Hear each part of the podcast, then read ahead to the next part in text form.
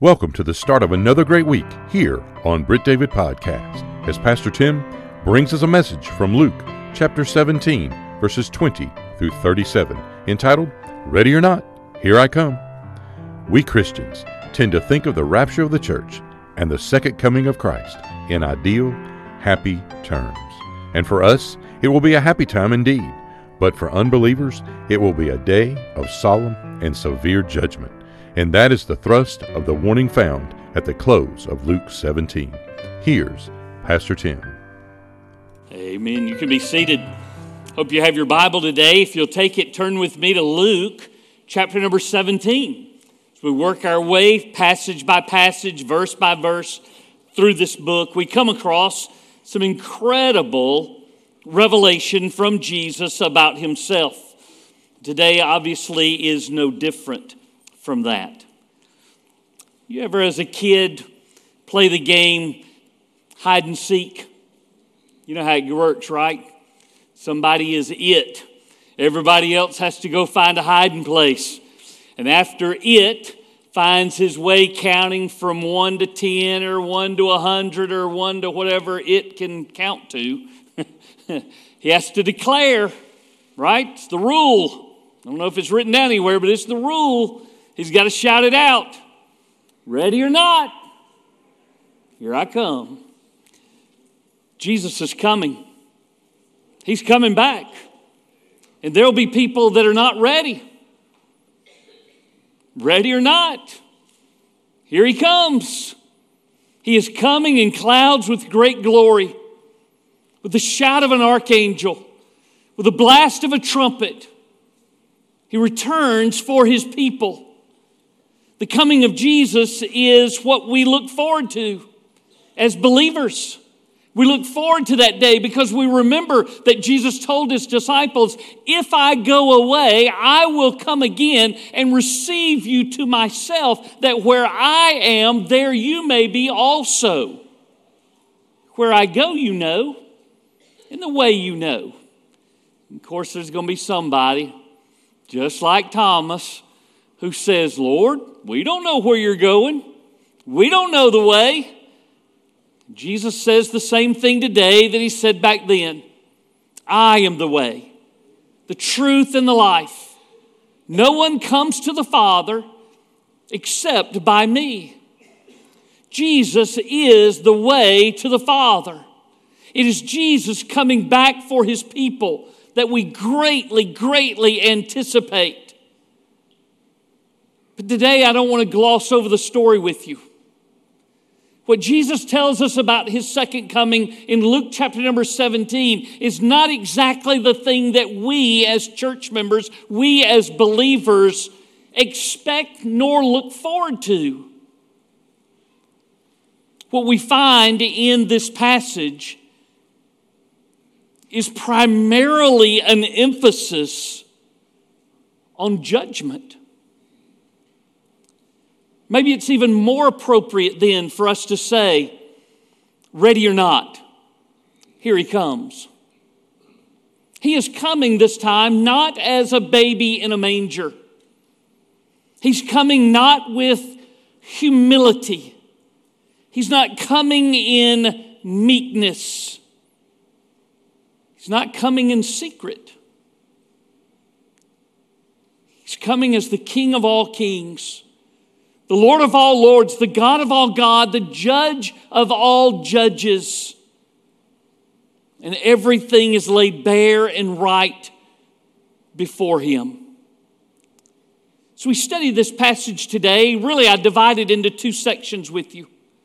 The first is really the emphasis of the entire passage. And it's this if you're following your notes, Christ's coming will be a time of destruction. It will be a time of great destruction. We know that the rapture of the church then leads right into the tribulation period where God throws out his judgment on sin for seven years. And we read about that tribulation judgment and we know how horrific those things are. The horror does not begin for some when the tribulation begins. The horror for some begins when they themselves are left behind. There's no doubt that there will be church members left. There's no doubt that some preachers will be left. There will be no doubt that the Sunday that follows the rapture of the church, church buildings, may be more full than normal. But the services will go on nonetheless. It's an awful picture, isn't it, for us to think about? It's an awful picture for some because they don't know that they know. And they wonder if the Sunday after the rapture, if they'll still be sitting in the same seat that they're sitting in this morning. I want you to know. I want you to know that you know that you belong to Him. I want you to know that you know that not only do you miss out on the tribulation, but you miss out on this destructive being left behind. Look at what I mean by that, if you will. Pick up your reading with me in verse number 20. The Bible says, Now when Jesus was asked by the Pharisees when the kingdom of God would come, Jesus answered them and said, The kingdom of God does not come with observation, nor will they say, See here or see there. For indeed, the kingdom of God is within you. It reminds me of this number one, unbelievers in that day will be mistaken. Unbelievers will be mistaken, just like these Pharisees are in their day. They're mistaken when they think that the kingdom of God is a political kingdom. They're mistaken when they think that the kingdom of God was simply to get them out from under the oppression of Rome. They're mistaken when they think that they're going to fly a brand new flag. They're mistaken when they think that they're going to be citizens in a new place on the earth. They're mistaken. And can I tell you this? There are some issues. It's, it's okay if you're mistaken. You know, it's, it's okay if you mistakenly pull for the wrong team if you're an Auburn fan, that's okay. if you're a Clemson fan, that's a whole different story. I'm just teasing. To be mistaken about some things is non consequential. To be mistaken about this matters for eternity. If there's an area where we have to get things right, it's about who Jesus is, it's about what Jesus has done, and it's about what I do in response to that. I have to get that right. The Pharisees are far more interested in other people thinking that they are right than them simply being right. They lived out an entire religious life mistaken. You say, Tim, how, how do I know? How do I know if you're telling me the truth? Maybe, maybe you're mistaken. Number one, how dare you? Number two, you're supposed to go to the scriptures and find out they're never wrong, they're never mistaken. There's not one error, nor can there be in your Bible. God has revealed this completely to you. Think about this game of hide and seek that we talked about. Were you ever it? Did you ever have to put your hand over your eyes as you leaned your face against a tree and begin to count? Did you hide your eyes like this? you want to get a little heads up, right? You kind of want to know where those little stragglers are headed to. this is your peek. This is your peek. You know where this is headed. You know that it's coming down to judgment time. And I cannot afford to be mistaken. I will tell you something. I can't afford to be mistaken. I can't, not just because of me, but because of you. I get to stand here with great privilege and honor and tell you these things that the Bible says. If I am mistaken, then you're going to be in this second category for sure. You see, not only are unbelievers mistaken, we see that in these verses, but number two, unbelievers will be misguided. Misguided. For those who do say, look here or look there, you're talking to somebody and sending them on the wild goose chase. Look what the Bible says in verse number 22. Then Jesus said to his disciples, the other, he said to the Pharisees, right? Now he turns to his disciples, those who believe in him, those who follow, those who go to church, those who are listening to the preacher preach. And he says this to them The days will come when you will desire to see one of the days of the Son of Man, and you will not see it. They will say to you, Look here, or look there. Listen to this caution do not go after them or follow them if they are mistaken, if you see it in the scriptures that they are mistaken, don't say they, let's put it on me. If I am mistaken, if you see from the scriptures that I am mistaken, don't follow it. Don't be misguided. It's not just going to be me then that God's going to hold accountable, it's going to be you. You hold the revelation in your hand. You need to be students of the scriptures. You need to be students of the end times. You need to know what is it that all of this revolves around? What is it that matters the most? See, the Pharisees had a great way of getting off on tangents. And when, it, and when in verse number 22, when he says, talks about them saying, see here, see there, they were always trying to get people off the main thing. Jesus says, don't go after them. You keep the main thing, the main thing. What's the main thing? Look at verse 25. Everything about the second coming revolves around this one episode.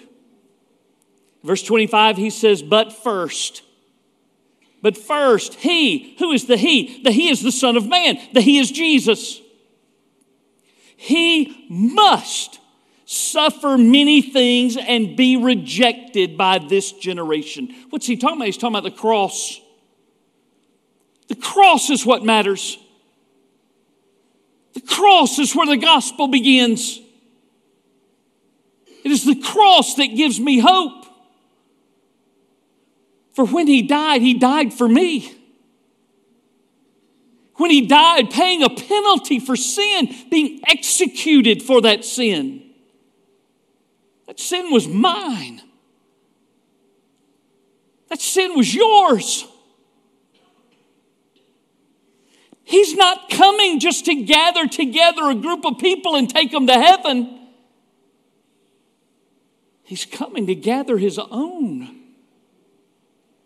He's coming to claim the ones that he bought with his blood. Cross must remain essential, even in these discussions. Why do unbelievers find themselves in this category? Why do they find themselves as mistaken or misguided or any of these other terms that I'm going to give to you? Because they miss the cross. They missed it. They may know in order to answer a trivia question why Jesus died and how he died. But they missed the application. They missed making him their Savior. They missed making him their Lord. Don't miss out on that. You need proof? Belief drives behavior, right? It always does. Doesn't matter whether you're a believer or not. Belief drives behavior. You see it in these next verses. See, unbelievers will be mistaken, they will be misguided, but thirdly, they will be misbehaving. It's a slight term for it. But notice how Jesus describes it. Let's pick up in that verse. We'll go back and, and check out that, uh, that 24th verse a little bit later. Verse 26. And as it was in the days of Noah, so it will also be in the days of the Son of Man. What were the days of Noah like?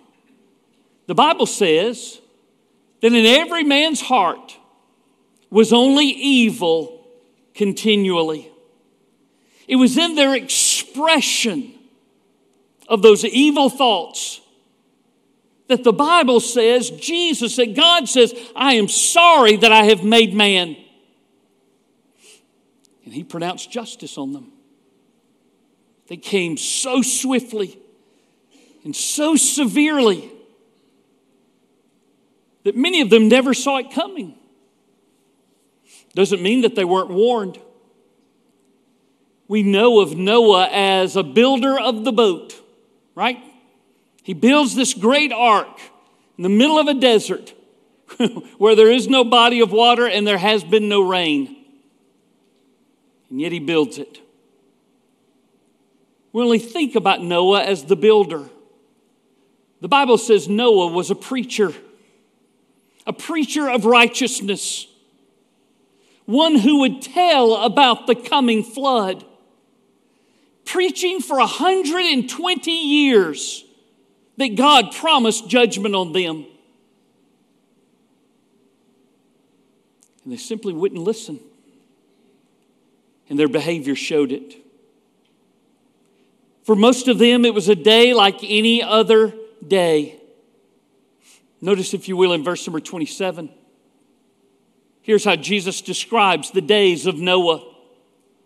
They ate, they drank, they married wives, they were given in marriage until the day that Noah entered the ark and the flood came and destroyed them all.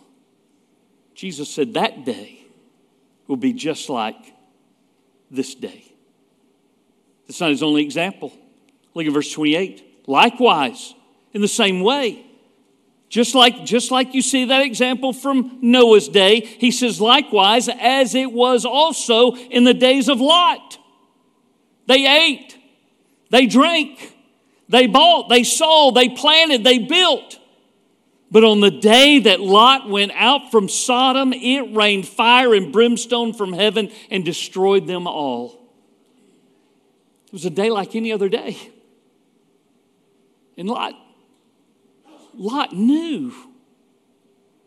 Lot found himself consumed in the culture in which he lived.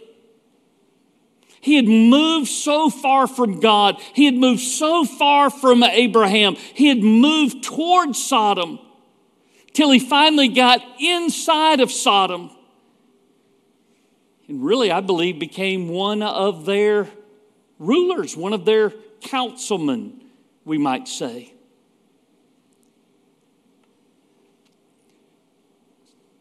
Sodom is, or a crime today is named after Sodom. A vile and wicked, a, a vile and wicked place. When angels went to visit, just before the destruction happened, to warn Lot, just to check it out, the Bible says that the men of Sodom tried to have their way even with those angels who appeared as very strong men. Somebody has said, if God doesn't judge America soon, he owes Sodom and Gomorrah an apology. Not sure that we could ever say that God owes anybody an apology. But I think we understand what Sodom was like. It's like America. It's like America. We eat, we drink, we buy, we sell and we indulge ourselves in any and every pleasure that we want to be about. When Lot was warned, the Bible says that he did exactly what you would expect him to do and probably what you would do. He went to warn his family. Judgment is coming, he said. God is about to destroy this place. We've got to get out. The Bible says that his sons in law laughed at him, thinking it was just a joke. Can I say this to you in a spirit of great gentleness? Because I know, because I've been there. Sometimes people laugh at you when you share the gospel with them because they see that your life doesn't match your words. That's Lot. That's Lot. It's only Lot and only his wife who finally decide to leave. You're going to read a verse, though, in just a minute that says, Remember Lot's wife. She had such a hold on what she had that she wasn't willing to give it up. Not for the Lord, not for judgment, not for anything. That's the day that it will be like when the Lord comes back. Join us tomorrow for the conclusion of Pastor Tim's message from Luke chapter 17, verses 20 through 37, entitled Ready or Not, Here I Come. Pastor Tim would love to connect and share with you about a personal relationship with Jesus Christ and how you can know that you know that Jesus is your Savior and Lord. That address is church office at brittdavid.org.